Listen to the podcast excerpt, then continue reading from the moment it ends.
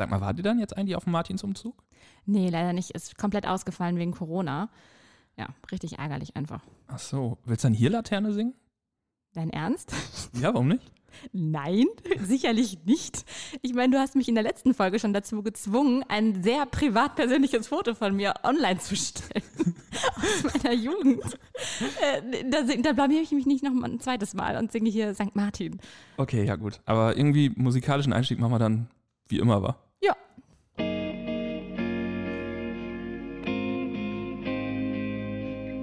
Pergament und Mikrofon.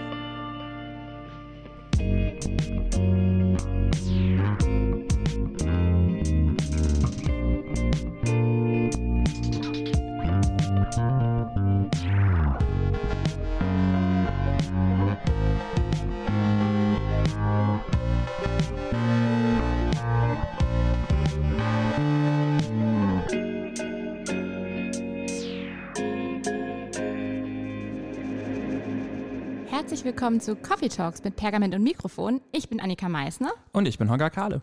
Sag mal, Holger, wie bist denn du ins neue Semester gestartet? Ja, äh, ging so. Also irgendwie ist es ja immer noch seltsam. Zweite Corona-Semester jetzt in Folge. Aber immerhin, die Übung ist angefangen. Wir können jetzt endlich mal nicht nur diesen Podcast machen, sondern wir können das Ganze jetzt auch endlich in die Lehre einbinden. Ja, das stimmt. Obwohl ich sagen muss, irgendwie so, wenn ich an die erste Sitzung zurückdenke, war schon ein bisschen merkwürdig, oder? Ja, ich meine, wir haben ja jetzt auch beide überhaupt keine Zoom-Erfahrung, ne? Also, nee, gar nicht. Also wir sind halt asynchron unterwegs und in unseren Seminaren und irgendwie nur schriftlich und mit Mail und Journal und was weiß ich nicht was. Das ist dann schon seltsam, vor Zoom zu sitzen, vor diesen lauter stummen Kacheln. Ja, das ist so fürchterlich. Und die stellen sich ja dann alle auf stumm schön und gucken sich das Spektakel an. Und ich habe am Anfang auch ehrlich gesagt gar nicht gecheckt, ob wir jetzt schon online waren oder nicht. und sagten so, hey, ist es jetzt schon an? Also wir reden so die ganze Zeit. Ich merke so, okay, manche von diesen Kacheln fangen an zu lachen, aber natürlich in stumm. das ist, das ist glaube ich, das, das Weirdeste, was man so sehen kann. Menschliche Reaktion, die offensichtlich über Lautstärke funktioniert, wenn die ausgeschaltet ist. Also einfach dieses seltsame, unterdrückt stumme Lachen. Ne? Also es ist ein bisschen creepy auch einfach. Ne? Ja, voll. Ich, ich merke, wie ich immer wieder froh bin, dass wir hier im stillen Kämmerlein allein unseren Podcast aufnehmen und keine stummen Zuschauer. ja, das stimmt. Das ist irgendwie ist, ist angenehm. Sowieso, ja, also äh, so ganz, ganz ruhig heute, ne? Also mal wieder zu zweit ist ja auch eigentlich ganz schön. Ja, stimmt. Ja. Ja, ansonsten gibt es nicht viel zu sagen über das Semester, oder? Also. Es ist halt, ist halt Corona. Ne? Ja, ich finde es langsam auch nervig, diese ganze Online-Geschichte, aber gut, es, es wird ja irgendwann hoffentlich vorbei sein. Bald.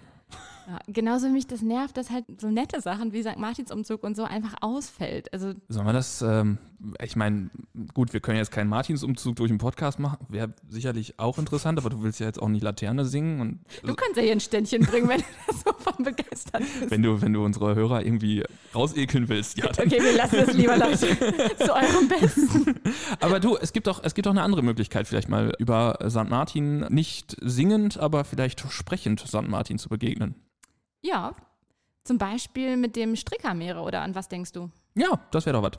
Ja. ja. Es gibt ja die Martinsnacht vom Stricker. Einige kennen die vielleicht aus dem Grundkurs. Ja! Holger zum Beispiel. ja, ganz, ganz interessante Sache. Denn in der Martinsnacht, also dieses Meere vom Stricker, ist bei uns in der Probeklausur. Also wir haben ja am Ende unseres Grundkurses haben wir immer eine, eine Klausur mit Übersetzungs- und Grammatikfragen und so weiter und so fort. Und damit die Leute, äh, damit die Studis ein bisschen Ahnung haben, äh, wie so eine Klausur funktioniert oder wie so eine Klausur ungefähr aussieht, die möchten gerne irgendwas haben, auf das sie sich vorbereiten können, schreiben wir eigentlich in den meisten Kursen am Ende immer eine Probeklausur, damit die das mal durchgespielt haben. Und da haben wir dann halt immer einen Verstext und einen Prosatext und der Verstext ist in der Martinsnacht vom Stricker und äh, irgendwie, also das geht jetzt quasi an all die Erstis raus, äh, die, die sich am Ende des Semesters damit quälen müssen. Dann wisst ihr zumindest, was in dem Text passiert, wenn ihr ihn übersetzen müsst. Ist auch wirklich ein cooler Text. Also ich habe den damals gar nicht im Grundkurs gemacht, sondern ich glaube in meinem allerersten Pro-Seminar oder zwei, auf jeden Fall in einem Pro-Seminar haben wir mal so Mähren gemacht. Vielleicht sollten wir mal ganz kurz erzählen, was eigentlich Mähren sind. Ja, können wir, können wir vielleicht damit einmal anfangen, weil also Mähren ist so eine Gattung, jeder weiß, also gefühlt jeder hat eine Vorstellung davon, aber so richtig umschreiben kann man die nicht. Es gibt ein ziemlich fettes Buch von äh, Klaus Grubmüller, das habe ich jetzt auch gerade vor mir, Novellistik des Mittelalters heißt das. Da hat er so jede Menge Mähren gesammelt und der versucht sich an einer Definition, sagt aber selber schon, irgendwie funktioniert das nicht so richtig. Und ähm, er, er macht dann so eine Behelfsdefinition von Mähre und ich würde die vielleicht einfach mal vorlesen. Ja, klar. Okay. Er sagt, es handelt sich um Geschichten in der Art, wie sie auch bei Boccaccio erzählt werden können. Also man kennt es, die Camerone vielleicht, diese Novellen, der Begründer der Novellengattung. Ja. Ähm, also es handelt sich um Geschichten in der Art, wie sie auch bei Boccaccio erzählt werden könnten, freilich in Versen und nicht zyklisch gebunden, nicht einem einzigen Autorwillen unterworfen und deshalb vielfältiger und bunter in ihrem Erscheinungsbild, ihren Bauformen und ihren stilistischen Niveaus. Schließlich im Großen und Ganzen, aber hier setzen schon die historischen Differenzierungen an, noch stärker an unmittelbar belehrende und orientierende Zwecke gebunden. Also Mhm. Verstexte, die jeder schreiben kann, die ähm, in irgendeiner Form am Ende häufig ein sogenanntes Epimythion haben, also eine Moral von der Geschichte, könnte man vielleicht sagen. Und äh, ja, die gerne aber auch mal derb sind. Ne? Ja, also sch- schon fast Richtung Fastnachtmäßig. Also können wir auch, wenn wir gleich über die Martinsnacht sprechen, nochmal drauf. Ja. Also im Grunde sind das einfach Erzählungen. Also, ja, genau. ne? Deswegen, und, und weil man irgendwie, also die haben sich auch selber nie irgendwie einen Terminus gegeben, also Chanson de Geste oder so ist ja schon irgendwie auch ein eingeführter Begriff, sage ich mal. Und Mähre ist einfach auch als Gattungsbegriff, könnte man vielleicht sagen, ein Behelfsbegriff. Also man wusste nicht, wie man es nennen sollte. Also Man, sagt man, also irgendein so ein Text, äh, Erzählung, äh, Meere. ja, genau, genau. Man wusste nicht, wie man es nennen sollte. Man wollte es nicht Novelle nennen, weil dann denken alle sofort an Boccaccio. Ja. Man wollte es aber auch nicht einfach nur irgendwie, keine Ahnung, Kurzgeschichte nennen, weil da ist es Zu doch. modern. Genau, Ja. zu modern und, und nicht, auch terminologisch nicht klar genug. Und deswegen hat man dann einfach ganz stumpf den Begriff Mähre genommen. Der ist halt nichts anderes als Mittelhochdeutsch für Nachricht, Bericht, Erzählung. Ja, also alles, was irgendwie gesprochen wird. Ich habe über die Martinsnacht übrigens auch ähm, gelesen in der Vorbereitung auf die Folge, dass das als Zechmeere gilt. Und das fand ich so einen geilen Begriff einfach. Ist ja nichts anderes als Saufgeschichte oder so. Ja, eine schöne kleine Sauferzählung. Das äh, finde ich passt eigentlich, das können wir jetzt gut machen. Ja, finde ich voll gut. Äh, Soll ich noch mal ganz kurz sagen, zum Stricker vielleicht? Also, ja, ja, ja, ich glaube, das ist ganz wichtig. Ja, also der Stricker ist äh, der, der, der wahrscheinliche Autor dieser Zechmäre und dieses Zechmäre. Und das ist ein Dichter in der ersten Hälfte des 13. Jahrhunderts, der ziemlich produktiv war, also verschiedene Märe geschrieben, auch ein Artusroman, Mhm. Daniel von dem blühenden Tal. Fast schon so eine, ja, man könnte fast sagen, eine Artus-Roman Persiflage, ne? Ist das nicht der Ritter mit dem Bock? Ich bin mir gerade nicht ganz sicher. Vielleicht müssen wir darüber auch einfach mal eine Folge machen. Dann bereite ich mich auch auf solche Fragen. Äh, ich kenne ihn im Zusammenhang mit dem Rolandslied. Ähm, Okay. Weil er hat ja auch, also er hat ja auch das Rolandslied nochmal Mhm. Geschrieben, genau. Ja, genau. Der, Stricker finde ich so cool, weil der ähm, einer von den Dichtern ist, der so eine Art Künstlernamen hat. Oder man, man weiß es halt nicht so richtig, aber Stricker könnte halt von, von Verse stricken kommen. Also äh, das ist der, ja, der, der Texter, der, der Geschichteschreiber sozusagen. Und das finde ich halt richtig cool. Also, dass der wirklich so einen, so einen Künstlernamen hat. Das finde ich irgendwie ganz charmant. Ja, gibt, gibt wenige davon, ne? Ja. Also, so, aber Wolfram und so ist halt langweilig. Ne? Aber äh, wenn du so der Stricker bist, ist halt, das ist halt äh, Bibis Beauty Palace in. in Oh Gott, der Vergleich hinkt so sehr, Leute. Verzeiht es mir. Aber ähm, ja, ist halt einfach ein Künstlername. Ich finde super. Ja, finde ich auch nice. Also äh, gefällt mir gut. Und das, das Spannende für ihn ist ja eben, wie du schon sagtest, der ist halt nicht nur mit mehreren produktiv gewesen, sondern man könnte fast sagen, der ist so einer der Gattungsbegründer vielleicht sogar. Ja. Also wenn man in diese ganzen, zum Beispiel in Novellistik reinschaut, Novellistik des Mittelalters reinschaut, dann wird wirklich Ursprung der Gattung mit dem Stricker verbunden. Das hat dann manchmal allerdings auch den Nachteil, dass die Forschung ja auch gerne mal sagt, dass es nicht so ausgereift ist bei ihm. Ne? Also ähm, Walter Haug hat einen schönen Aufsatz geschrieben, schlechte Geschichten, böse Geschichten, gute Geschichten. Also Walter Haug ist ja sowieso, den kann man ja nur empfehlen. Hat Ja, lest mal die. Texte von dem. Der hat einfach so eine tolle Sprache. Und der nimmt irgendwie immer die Texte, ähm, wo die Forschung erst zunächst immer sagt, ja, mm, nee, die, die, die taugen nichts. Und er nimmt die immer und sagt, nee, die sind super. Ich finde, ich, ich, sorry, dass ich so viel zitiere heute, ne? aber ich, da, da muss ich einfach mal Äh, zitieren. weil ganz kurz, Leute, damit ihr euch das vorstellen könnt, Holger ist hier begraben in einem Berg von Büchern. Ich sehe ihn quasi gar nicht. Und er zieht ja eins nach dem anderen vom Stapel. Ich, ich finde es super, Holger. Du bist gut vorbereitet heute. Ja, ich, ich, ich sag bei, bei Studis ganz häufig, wenn, wenn man viel primär zitiert, wirkt es ein wenig so, als äh, wisse man selber nicht, was man sagen wolle. Und ähm, jetzt gerade fühle ich mich auch ein bisschen so. Aber es ist ganz geil, geil, weil er sagt einfach nur diesen, diesen wunderschönen Satz, also über den Stricker und, Mhm. und darüber, wie die Forschung dann immer gesagt hat, ja, es fehlt ihm so ein bisschen, bisschen an, an ja, Fähigkeit und so, sagt er dann, ungekonnt ist es ja nicht, was er bietet, aber doch eher grobschlächtig, ohne besondere erzählerische Raffinesse. Er erscheint dann in seiner Anspruchslosigkeit gerade noch gut als Proseminarlektüre. Damit ist es aber auch meist schon der akademischen Pflicht ihm gegenüber Genüge getan. Er spricht auch irgendwann mal davon, dass er die Gattung Meere pergamentfähig gemacht hat und so. Also Mega. gro- großartig. Und das nur als Einstieg. Da hast du richtig Bock, sofort weiterzulesen. Deswegen schaut da einfach mal rein. Also der macht einen ganz schönen Aufriss über die, über die einzelnen äh, Strickermeere und eben auch über die, die erzählerische Gestaltung. Wir verlinken euch den Text natürlich auf unserer Homepage, wie immer eigentlich. Ja, genau. Genau. Willst du vielleicht mal direkt den Text für sich sprechen lassen? Also sollen wir mal Ja. Medias in Res in die Martinsnacht einsteigen? Ja, finde ich, find ich gut, weil dieser Text ist nämlich auch wirklich Medias in Res. Also da geht es direkt ab. Und ähm, ich, ich lese das jetzt, normalerweise ist das genau die Stelle, die Studis bei mir immer vorlesen müssen. Also Ah. im Grundkurs, der startet quasi. Schaut genau an den damit. Grundkurs an dieser Stelle. Also äh, eine, eine Reihe von Studierenden, die sich da alle durchquälen mussten. Jetzt lese ich es euch einmal vor. Es war ein riecher Buhmann, der sehre Schallen begann an Sande Martins Nacht. Er trank viel Faste über Macht, also tät das Gesinde sien, er hätte harte Gurten Wien.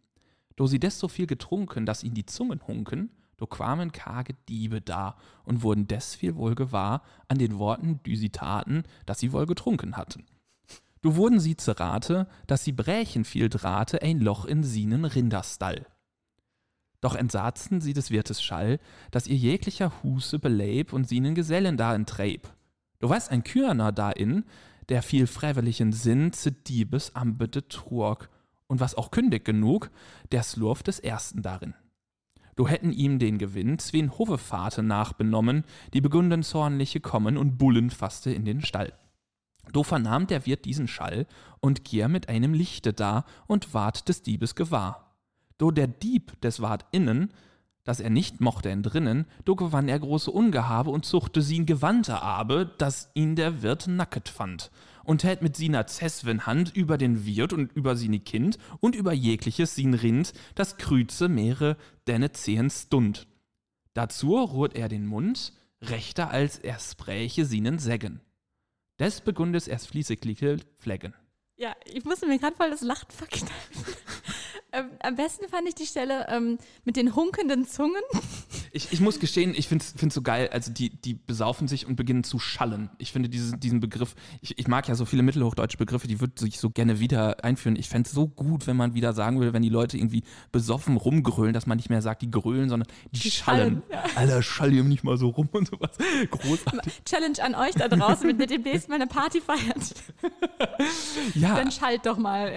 Also, also was, was passiert eigentlich? Da ist ein, ist ein, ein reicher Bauer, der, Der macht einem- ein Saufgelage. Der macht ein Saufgelage. Anders kann man es eigentlich nicht sagen. Ja. Und äh, weil die eben so mega laut am Rumschallen sind, kriegen das halt Diebe mit und die denken sich, ey, yo. die sind so besoffen, die kriegen eh nichts mehr mit. Leute, lass mal da den Stall ausräumen. Genau, einfach. und, und, und ein Dieb, der sagt dann halt, ja, cool, dann mache ich das halt. Ne? Also die anderen haben so ein bisschen Angst und, und er schlüpft als erster in den Stall rein. Das Problem ist, zwei Hofhunde, zwei Hoffefahrt, kommen vorbei und bellen laut in den Stall hinein. Und das kriegt sogar der besoffene Bauer mit und kommt mit seinem Lichtlein vorbei, geht in den Stall, Ja, und was macht der Dieb dann? zieht sich aus. Wie man so macht. Was ne? man so macht. How I Met Your Mother, Naked Man, äh, wie war das noch? Zwei von drei Fällen funktioniert er. ja, Ja, er reißt sich die Kleider vom Leib, ne? Und tut so, als wäre er St. Martin. ja. Er fängt dann an, Segensformeln über den, den, den Gastherr, also über den Bauern, über, über, Über die Rinder. über sie, die Rinder und so weiter zu sprechen und macht da wirklich so einen performativen Akt des Segnens. Also völlig bescheuert eigentlich. Ich finde super. Wie geht's dann weiter? Ja, sollen wir mal hören, was der Bauer da sagt? Ja, Äh, nicht der Bauer, ich meine der St. Martin, also derjenige, der sich. Der, der St. Martin. Es ist übrigens, das ist wichtig für die Geschichte, es ist nicht St. Martin, ne? Also ich glaube, ich meine, das müsste ihm klar sein, aber Gut, dem Bauer ist es nicht klar, aber das werden wir gleich hören. So sprach der Dieb. Siehst du das, wie ich den Gurt gesegnet han? Ich will dich nicht verließen, Lahn. Ich bin es, Sande Martin, und will dir gelden dienen Wien, den du getrunken hast, durch mich. Din Trinken ist so größlich, dass du mich minen Willen tust, dass du sie wohl genießen musst. Es waren Diebe hergekommen und wollten dir Hahn genommen, die Rinder und andere dien gut. Durch das han ich mich hergemut, dass ich den Gurt unde dich behüten will, das lasse an mich. Des will ich fließiglich pflegen, ich han getan minen Sägen über dich und alles, das du hast, zwar du den Gurt liegen lasst, dass dir niemand nicht verstellen kann, nü läsche das Licht, lieber Mann, und ging an deinen Gemach hin, dannen ich herkommen bin, da will ich auch wieder hinfahren und will dich jemmer bewahren. Ein listiger Fuchs. Genau, ja, auf jeden Fall. Also er sagt, ich bin St. Martin und ähm, du hast ja so, so toll Wein äh, getrunken, auch in meinem Namen, denn das muss ich vielleicht kurz erklären. Den Wein, den ähm, der Bauer da trinkt, das ist die sogenannte Martinsminne. Das ist ein Brauchtum. Das ist nämlich der erste Wein eines Jahrgangs, der wird immer an St. Martin getrunken. Also da probiert man den Wein, den man halt so da gemacht hat. Ja, das ist ja sowieso so eine Tradition der Martinsnacht. Wir kennen es jetzt mittlerweile eigentlich vor allem durch die Martinsgans, aber gerade früher, als die ähm, Kühlhäuser noch nicht so möglich waren, wie sie es heute sind, hatte man ganz häufig ja auch das Problem, dass äh, es beginnt die kalte Jahreszeit, äh, November, und nicht alle Sachen halten sich so lange. Das heißt, ganz, ganz häufig die verderblichen Waren, die verderbliche Nahrung, Die mussten weg. die mussten weg. Und dann haben die Leute halt auch wirklich einfach den gesamten Abend durchgefressen. Und gesoffen. Und gesoffen. und, und, äh, und deswegen, es ist, da- da- das ist ja auch die Kölner Tradition vom Karneval, ne? Also 11.11. geht's halt los. Äh, das, das hängt ja damit zusammen. Also das ist halt einfach, dann wird halt viel getrunken, dann wird viel gegessen, dann wird eskaliert, könnte man sagen, weil danach wieder so eine Art Fastenzeit beginnt. Und äh, so erklärt sich dann auch der Brauch des, des Martinssingens. Also die kleinen Kiddies sind wohl damals dann auch um die Häuser gezogen, haben gesungen und haben dann Reste vom Feste, könnte man sagen, bekommen. So ein bisschen wie Trick or Treat äh, in der Halloween-Tradition. Ja, ja, genau, genau, genau. Ja, witzig. Und ähm, ja, also er gibt sich jetzt, ja, wie könnte man sagen, als St. Martin aus, sagt ihm, yo, guten Tag, ich bin St. Martin, nett, dass du auf mich gesoffen hast. Und ähm, Ich habe hier all dein Gut schon mal äh, gesegnet, weil du hast ja so, du hast mir ja so gut zugesprochen mit dem Wein, das war so nett von dir und deshalb bin ich extra zu dir in den Kuhstall gekommen, um dein Gut zu segnen. und es sind ja Diebe gekommen und die wollten das klauen, aber ich habe hier aufgepasst. boah, und, kannst dir nicht vorstellen. Oh. ja, und was macht der Bauer dann? Ja, der Bauer ist halt voll, ne? Das ist so ein bisschen das Problem. Das heißt, er denkt sich erstmal so, wow, cool, St. Martin ist jetzt hier. Also, der ist gerührt, der ist den Tränen nah, Ja, mein ja, Gott. genau. Ja. Und wie er dann so ist, ist halt total betrunken und rennt rein ins, ins Haus und muss natürlich erstmal seinen Buddies davon erzählen, dass er gerade St. Martin gesehen hat. Soll ich das mal vorlesen, was er sagt? Ja, auf jeden Fall, bitte. Ich könnte jetzt mal versuchen, da so ein bisschen Lallen zu machen wie er. Ich bin ein sehr schlechter Schauspieler, aber ich kann es ja, kann's ja einfach mal machen. Ja, eine kleine Hörspielprobe hier Ja, von Hör, uns. Hör, Hörspielprobe. Mal gucken, wie gut ich lallen kann. Okay, also er, er kommt dann halt eben, wie, wie schon, schon gesagt, er kommt zurück äh, ins, in die Stube äh, und fängt halt an äh, zu erzählen. Woll mich, dass ich so selig bin, so sprach er zu den Sienen. Ich han St. Martin gesehen mit minen Augen. Mir mag nun nimmer misseschehen. Er hat mir des gesagt Dank, dass ich so völligliche trank durch sich eine große Liebe. Er gicht, dass ich die Diebe gefürchte nimmer mehre. Er hat mich also sehr gesegnet und mir gehört, dass mir der Hähner nicht entschurt. Die mir nur trübe schuldig sind, die trinken hiernach minen Wien durch seine Martins Ehre. Ich will nun nimmermehre an seinem Lob gehinken. Wollte mine Hühner trinken, den wollte ich schenken, sprach er. Schenke fröhliche her. Also, Oh, das war genial. so, sorry. ähm, ja, also vom Prinzip. Machst du das im Grundkurs dann auch so, wenn die Stelle kommt? Ja, Oder- die Stelle kommt ja nicht mehr im Grundkurs, ich mache nur 30 Verse. Äh, ich spreche mal mit äh, Dorothee Lindemann. Vielleicht können wir das ändern für unseren Grundkurs. Bitte so ein Saufgeerzählung mehr rein.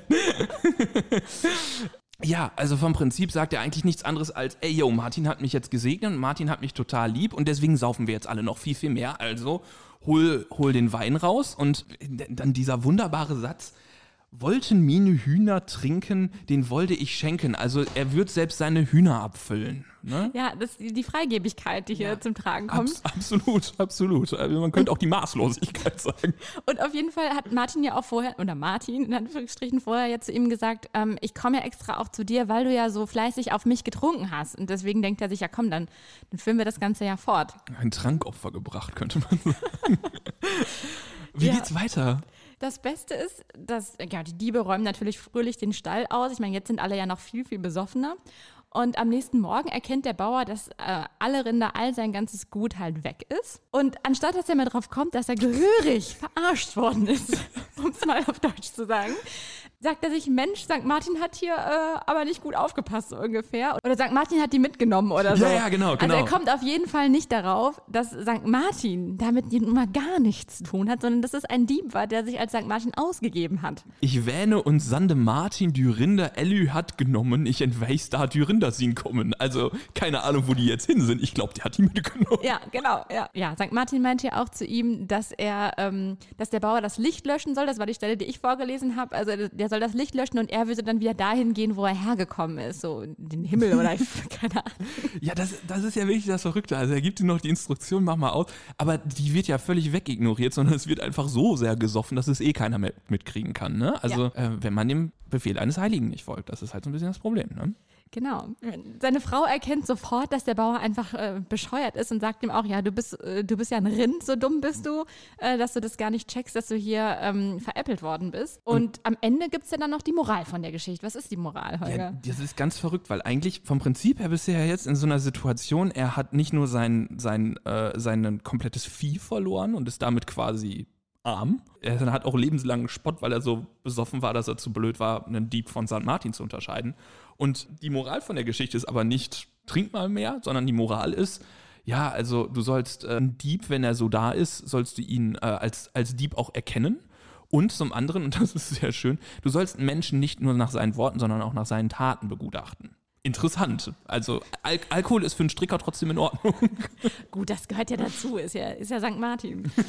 ähm, aber ja, ich finde das ganz spannend. Also du sollst, du sollst einen Menschen auch nach seinen Taten beurteilen. Ich meine, das, was, was der Dieb sagt, ist ja eigentlich erstmal nett.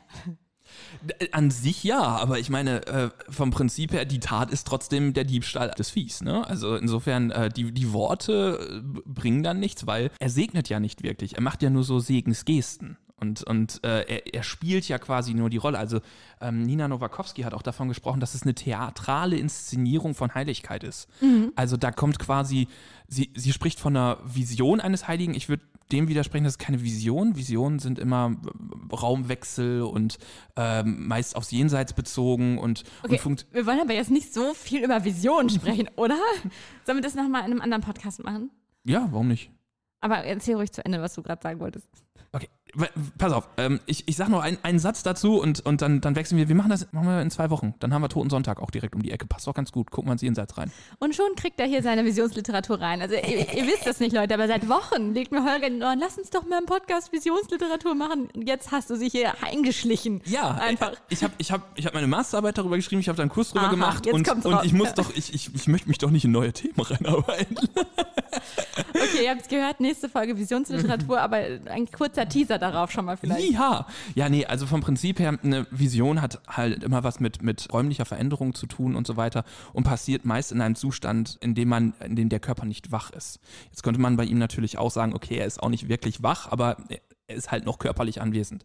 Deswegen würde ich eher, Peter Dinzelbacher hat da mal unterschieden, äh, von einer Erscheinung sprechen. Mhm. Also eine Erscheinung ist halt etwas, das nimmst du immer noch im Diesseits wahr, das ist in der Immanenz, das kommt aus der Transzendenz, also aus dem göttlich-übernatürlichen kommt das hinaus in die Immanenz, in die diesseitige Welt. Mhm. Und, und das sei quasi die Inszenierung. Also da, Nina Wolkowski beschreibt das ganz schön, man, es ist eine dunkle Scheune, der, der Wirt kommt da, also der, der Bauer kommt da rein mit seinem kleinen Lämpchen, ja, es ist dunkel, es flackert und dann steht da so ein nackter Typ in der Ecke und macht irgendwelche theatralen Begegnungen, Bewegungen und, und erzählt dann halt auch noch groß davon, oh, ich bin hier St. Martin und was weiß ich nicht was und ich segne dich und so weiter. Dass das schon fast fast von einer, von einer heiligen Erscheinung hat und dass damit eben auch genau diese, diese Idee aufgerufen wird, dass jetzt der Heilige vorbeikommt und dir hilft. Also da, da wird natürlich auch in irgendeiner Form ja, man könnte sagen, dieser, dieser Laienglaube, diese Volksfrömmigkeit, könnte man sagen, und auch diese Volksverehrung ziemlich aufs Korn genommen. Ne? Ja, schon. Vielleicht können wir auch nochmal kurz drüber sprechen, warum eigentlich St. Martin? Also klar, es ist passend zur Martinsnacht, dass da jetzt St. Martin auftaucht, aber es ist natürlich auch die beste Verkleidung, die der Dieb nehmen kann. Also indem er sich einfach die Sachen auszieht, das spielt ja so ein bisschen auf die Mantelspende Martins an. Mhm. Also der dem Bettler den Mantel spendet und deshalb muss er ja quasi nackt sein. Ähm Aber müsste er dann nicht der Bettler sein? Ich habe mich das die ganze Zeit gefragt, als ich das gelesen habe. Das ist doch, Martin ist doch danach nicht nackt. Der hat halt ja, einen, einen halben Mantel. Mantel. Ja, ist ja, ist ja fast nackt. der hat immer noch eine Rüstung an oder so. Ja, und, und nochmal zu dem, was du gerade gesagt hast, von wegen Scheinheiligkeit, ist ja auch eine Art Parodie, die da irgendwie ja. passiert auf den Segen. Das Schlimme ist, dass der Bauer das einfach nicht checkt. Und das, das Vergehen liegt, ähm, und das ist nicht meine Idee, sondern das ist die Idee von Stefanie Rappel. Und zwar, dass der Bauer das gar nicht versteht, dass Martin da sein Gut segnet und dass ein Heiliger das niemals machen würde. Denn es geht ja da um Weltlichkeit. Also Ja. äh, Martin kann, also der richtige St. Martin kann kein Fan davon sein, dass der Bauer äh, da sich so viel auf sein Gut einbildet, auf weltliche Dinge. Und das ist eigentlich, also liegt die Kritik da nicht an dem Dieb, der die Ordnung so ein bisschen stört, sondern die Kritik liegt einfach an, an dem Bauern, der einfach so dumm ist, dass er das Konzept der Heiligkeit nicht versteht. Und ich glaube, das ist eine ganz, ganz zentrale Stelle oder eine ganz, ganz zentrale Situation an dieser Stelle. Denn normalerweise ist das, ist der, die Interaktion mit Heiligen ja so, ich setze mich hin, ich rufe den Heiligen an in einem Gebet und bitte den Heiligen entweder um Hilfe oder den Heiligen als Mittler zu Gott, also als derjenige, der quasi noch ein bisschen näher an Gott dran ist, dass er das für mich, für mich tut. Also entweder wirklich diese, diese Situation des Schutzheiligen, ja, also oder der, der, ähm, wie, wie nennen die sich nochmal, die Nothelfer, äh, gibt es ja, glaube ich, diese, diese Heiligen, die man anruft in besonders bedrohlichen Situationen, Ja. ähm, was zu ganz interessanten Situationen führt. Zum Beispiel in Italien hatten sie mal irgendwann eine Umfrage, wo sie gefragt haben, äh, an wen, wen beten sie eigentlich an? Und ich glaube, Jesus war auf Nummer vier. Weil, weil einfach die, die, die Schutzheiligen, die, die Soforthelfer und Maria dort eine ganz Maria, andere ja. Rolle äh, spielen. Man ruft halt nicht den Chef an, man ruft den Assistenten an, könnte man vielleicht sagen. Ist ja wie in der Uni eigentlich. genau. Und genau das wird hier ja quasi invertiert. Es ist ja nicht so, dass der Heilige sich äh, sofort öffnet für den einfachen Typen, der halt auch eigentlich sündhaft ist. Ne? Also ja, ich meine, voll. Also der kann es ja auch nicht gut finden, dass Völlerei. er so, genau, so maßlos da säuft. Das geht ja, auch nicht. Ja, genau. Und aber da, das ist ja auch das Schöne. Also das spielt ja dann auf ganz, ganz vielen Ebenen damit. Einerseits eben diese theatrale Darstellung von Heiligkeit, die Gewitztheit des Bauern. Und auf der anderen Seite dann aber eben auch diese, diese völlige Betrunkenheit des Bauern. Die Gewitztheit des Diebes, meinte ich gerade, Ja, Entschuldigung. ja, genau. Das Schöne ist ja auch, der Bauer, der so betrunken ist, das ist ja hier schön performt, der geht ja auch zu seinen Leuten dann und spricht wie in so einer Art Predigt äh, Ja. zu den Leuten. Also die Formulierungen, die er wählt, sind topische Formulierungen, die man eben aus der Predigt kennt. Er sagt zum Beispiel, er spricht die äh, Leute mit Kind an, liebe Kind und so. Also wie halt ein ein Pfarrer das äh, zu seiner Gemeinde machen würde. Und es gibt irgendwie auch eine Stelle, da, da sagt der Erzähler, sie trunken um zwei Heil, der Seele und des Liebes.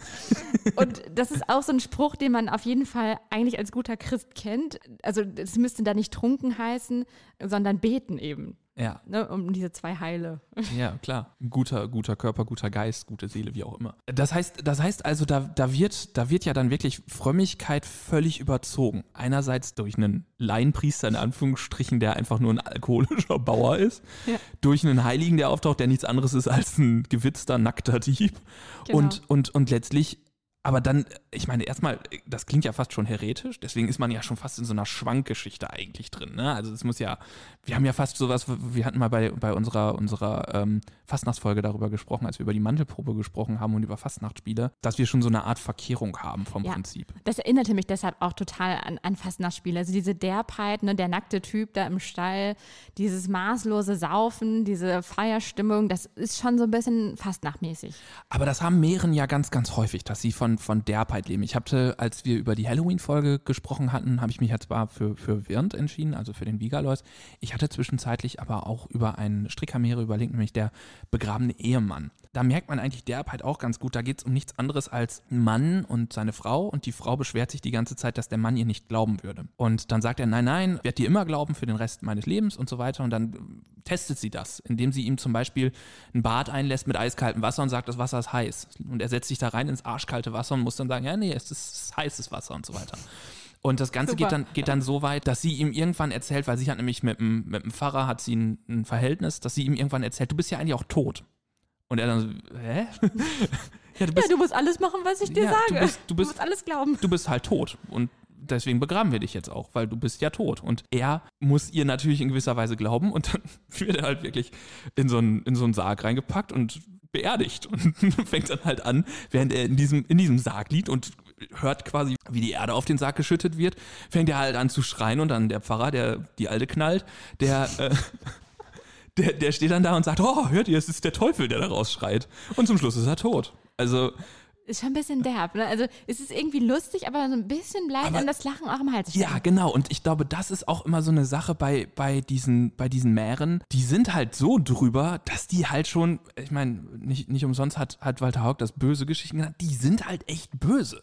Ich Also, meine, bei uns, ich, der arme Bauer hat natürlich auch sein ganzes Gut verloren. Der ist Ja. jetzt mit, der ist pleite, insolvent. ja, scheiße, ne? Bist du alles los.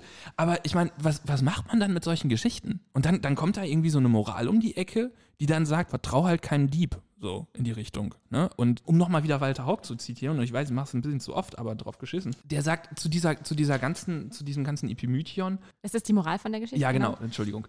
Ähm, was dann noch etwas aus dem Rahmen fällt, ist wieder das moralische Epimythion, in dem der Erzähler davor warnt, Diebesworte für bare Münze zu nehmen, denn ein Dieb müsse ja lügen, um zu seinem Ziel zu kommen. Eine solche Moral ist so sinnlos wie unnötig. Die Geschichte genügt sich selbst.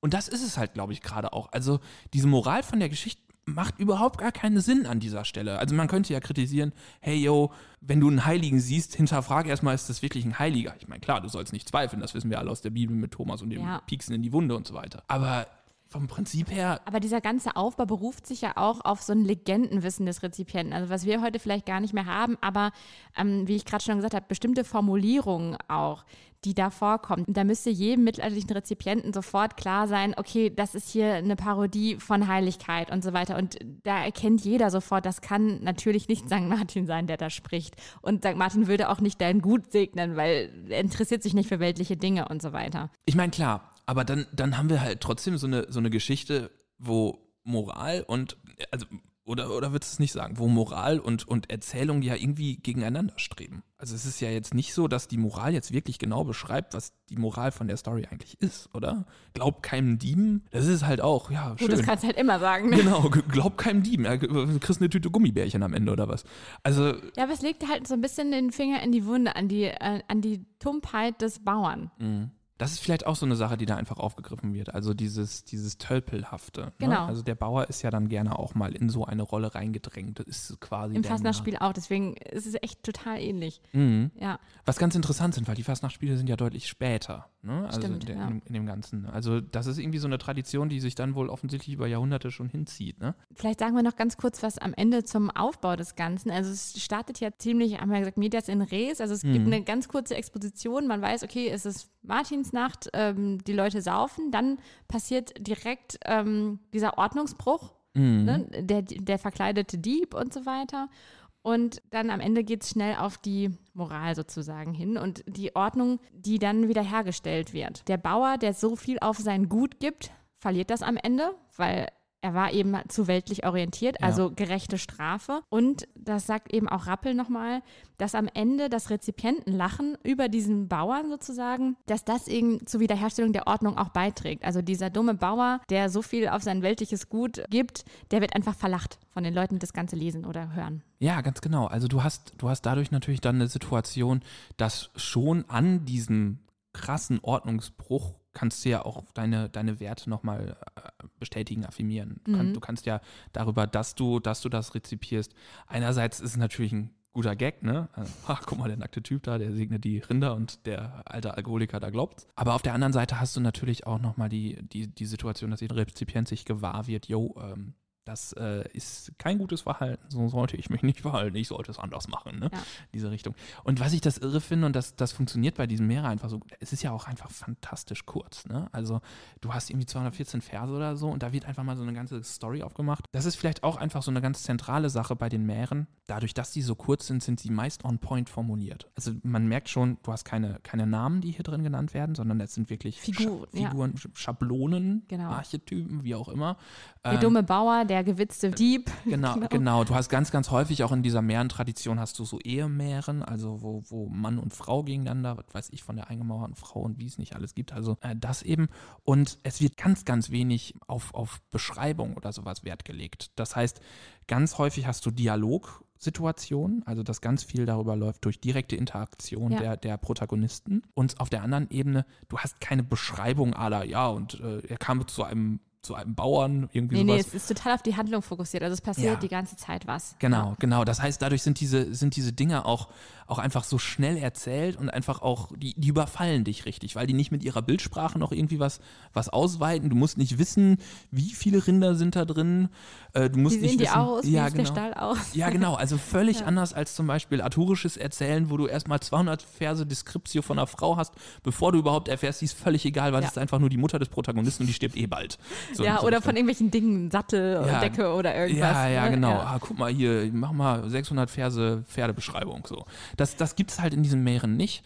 Deswegen sind die aber auch, glaube ich, für zum Beispiel für die Lehre total cool, weil Ja, das sagt ja Walter Haug auch so ein bisschen, ja, kritisch. Ähm, die werden höchstens mal für Pro-Seminare benutzt, also für wirkliche Anfänger sozusagen, weil dafür sind sie noch gut genug in der Forschung. Ja, ja, genau, weil die sind ja nicht so überkomplex und so, aber ich würde dem ein bisschen widersprechen, weil wir lernen einerseits daraus ja in gewisser Weise ähm, auch, auch Selbstreflexion, die ähm, Gesellschaft, die quasi über sich selbst lacht und in der Komödie übereinander lernt man ja so ein bisschen die gemeinsamen Werte kennen. Genau, wir verstehen einfach dieses Wertesystem. Ich glaube, das ist das ähm, Interessante hier. Also wir verstehen äh, dieses Kollektivwissen, was man haben muss, um die Geschichte sofort zu entlarven. Wir verstehen, wie die Ordnung eigentlich ist im Mittelalter und ja, wie hier dagegen verstoßen wird.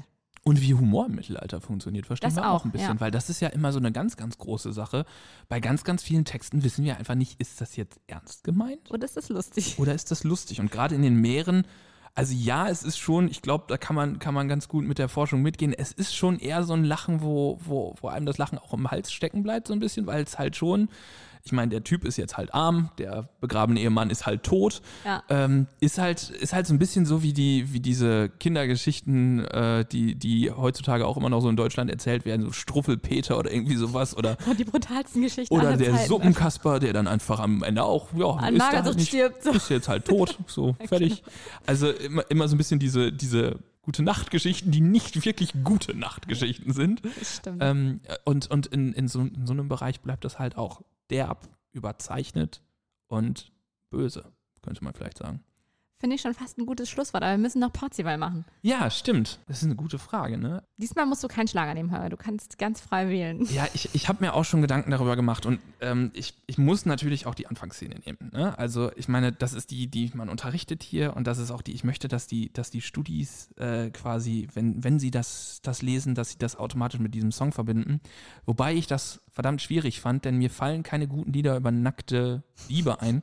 Ich hatte kurz überlegt, aber den Song habe ich schon benutzt, Strip von Rammstein und das will ja nicht so ganz. Nein, das ist abgelehnt. Das ist ja auch schon jetzt, ne? Das ist ja, ist ja schon, schon Eric, äh, ne? Mit seinem Verlegen. Genau, die, in die Folge könnt ihr auch gerne mal reinhören. Wenn ihr uns auf Spotify oder auf Apple Music zum Beispiel abonniert habt, dann ist das gar kein Problem. Oder natürlich auf unserer Homepage. Ja, genau, da ist sie auch aber geflaggt mit allen Potzival-Ausprägungen. Und auch die Potzival-Playlist könnt ihr natürlich abonnieren. Das allerdings nur auf Spotify. Ja, genau. Okay, also ich habe mir dann überlegt für diesen ersten Bereich, ich nehme ein, ein Lied von jemandem, der eigentlich mittlerweile gar kein Musiker mehr ist, sondern dieser Mann ist mittlerweile eigentlich für uns der größte Literat überhaupt. Jetzt Ähm, bin ich gespannt. Okay. Bob Dylan. okay, halten wir das hier kurz fest. Okay. Ähm, äh, Literaturnobelpreis, äh, hochgradig äh, hintergründige Texte, manchmal aber auch einfach nur witzige Texte. Also ich habe wirklich, ich habe echt lange gekämpft und ich habe dann eigentlich mich nur an einer Textzeile festgehangen. Und was ich dann später mitgekriegt habe, ist, dieser Text ist relativ biblisch, deswegen geht das vielleicht auch so ein bisschen um Heiligkeit, aber das passt dann eigentlich nicht so ganz. Aber die erste Textzeile ist, There must be some kind of way out of here, said the Joker to the thief. All along the watchtower. Und deswegen würde ich jetzt einfach mal, ich denke jetzt gerade an den, an den Dieb, der da in irgendeiner Form in diesem, nackt in diesem Ding sitzt und sich denkt, irgendwie muss ich hier jetzt noch rauskommen. und äh, äh, fängt dann eben an, äh, there's so much confusion, I can get no relief. Also er verwirrt dann quasi Leute. Und äh, es geht, wird auch über ähm, Geschäftsleute, die Wein trinken und Bauern, die äh, ähm, das Feld pflügen gesprochen. Irgendwie passt es schon. Nicht so Okay, gut wie andere. Es passt überhaupt nicht, aber du nimmst einfach den Song und wirfst ihn auf die Playlist. wenn, wenn, ihr, wenn, ihr einen besseren, wenn ihr einen besseren Vorschlag habt, ne, lasst es uns mal in den Kommentaren wissen. Also, Oh ja, kommentiert mal unter dem neuesten Post. Ähm, wenn ihr gute Lieder kennt von nackten Dieben oder die besser dazu passen, dass sich jemand auszieht und sich wie St. Martins ausgibt, Laterne, Laterne finde ich passt dann jetzt nicht so sehr. Ja. Ja, ich, ich dachte mir mit meinem Song, dass ich einfach auf das komplette Ding äh, gehe, denn es, ich habe ja vorhin gesagt, es ist ein Zechmeere und ich möchte diesen Begriff hier nochmal stark machen, ein Zechmeere, eine Saufgeschichte. Und deshalb dachte ich mir, da muss man auch ein Sauflied nehmen. Ja. Und was wäre da besser geeignet als Was wollen wir trinken? Ja. Von wem? Äh, in der Version von Heino. Von Heino, okay. Ja. Heino hat übrigens mal einen Live-Auftritt mit Rammstein gehabt. Ich weiß nicht, ob du das wusstest. Okay, deswegen bist du jetzt auch gerade so, ach ja, Heino, das nehmen wir. ich habe mich hier schon vorbereitet innerlich, aber nee, okay. Ja, dass Ja. du was von Heino freiwillig auf die. Ja, aber es passt einfach so unglaublich gut, finde ich. Ja. Ja, und was wollen wir jetzt trinken, Holger? Äh, ja. Bleibt ja eigentlich nur noch, nur noch eins, ne? Also so ein, ein letztes. Das Feierabendbier, ne? Ja. Okay, gut, dann. Prost, bis zum nächsten Mal. Ciao.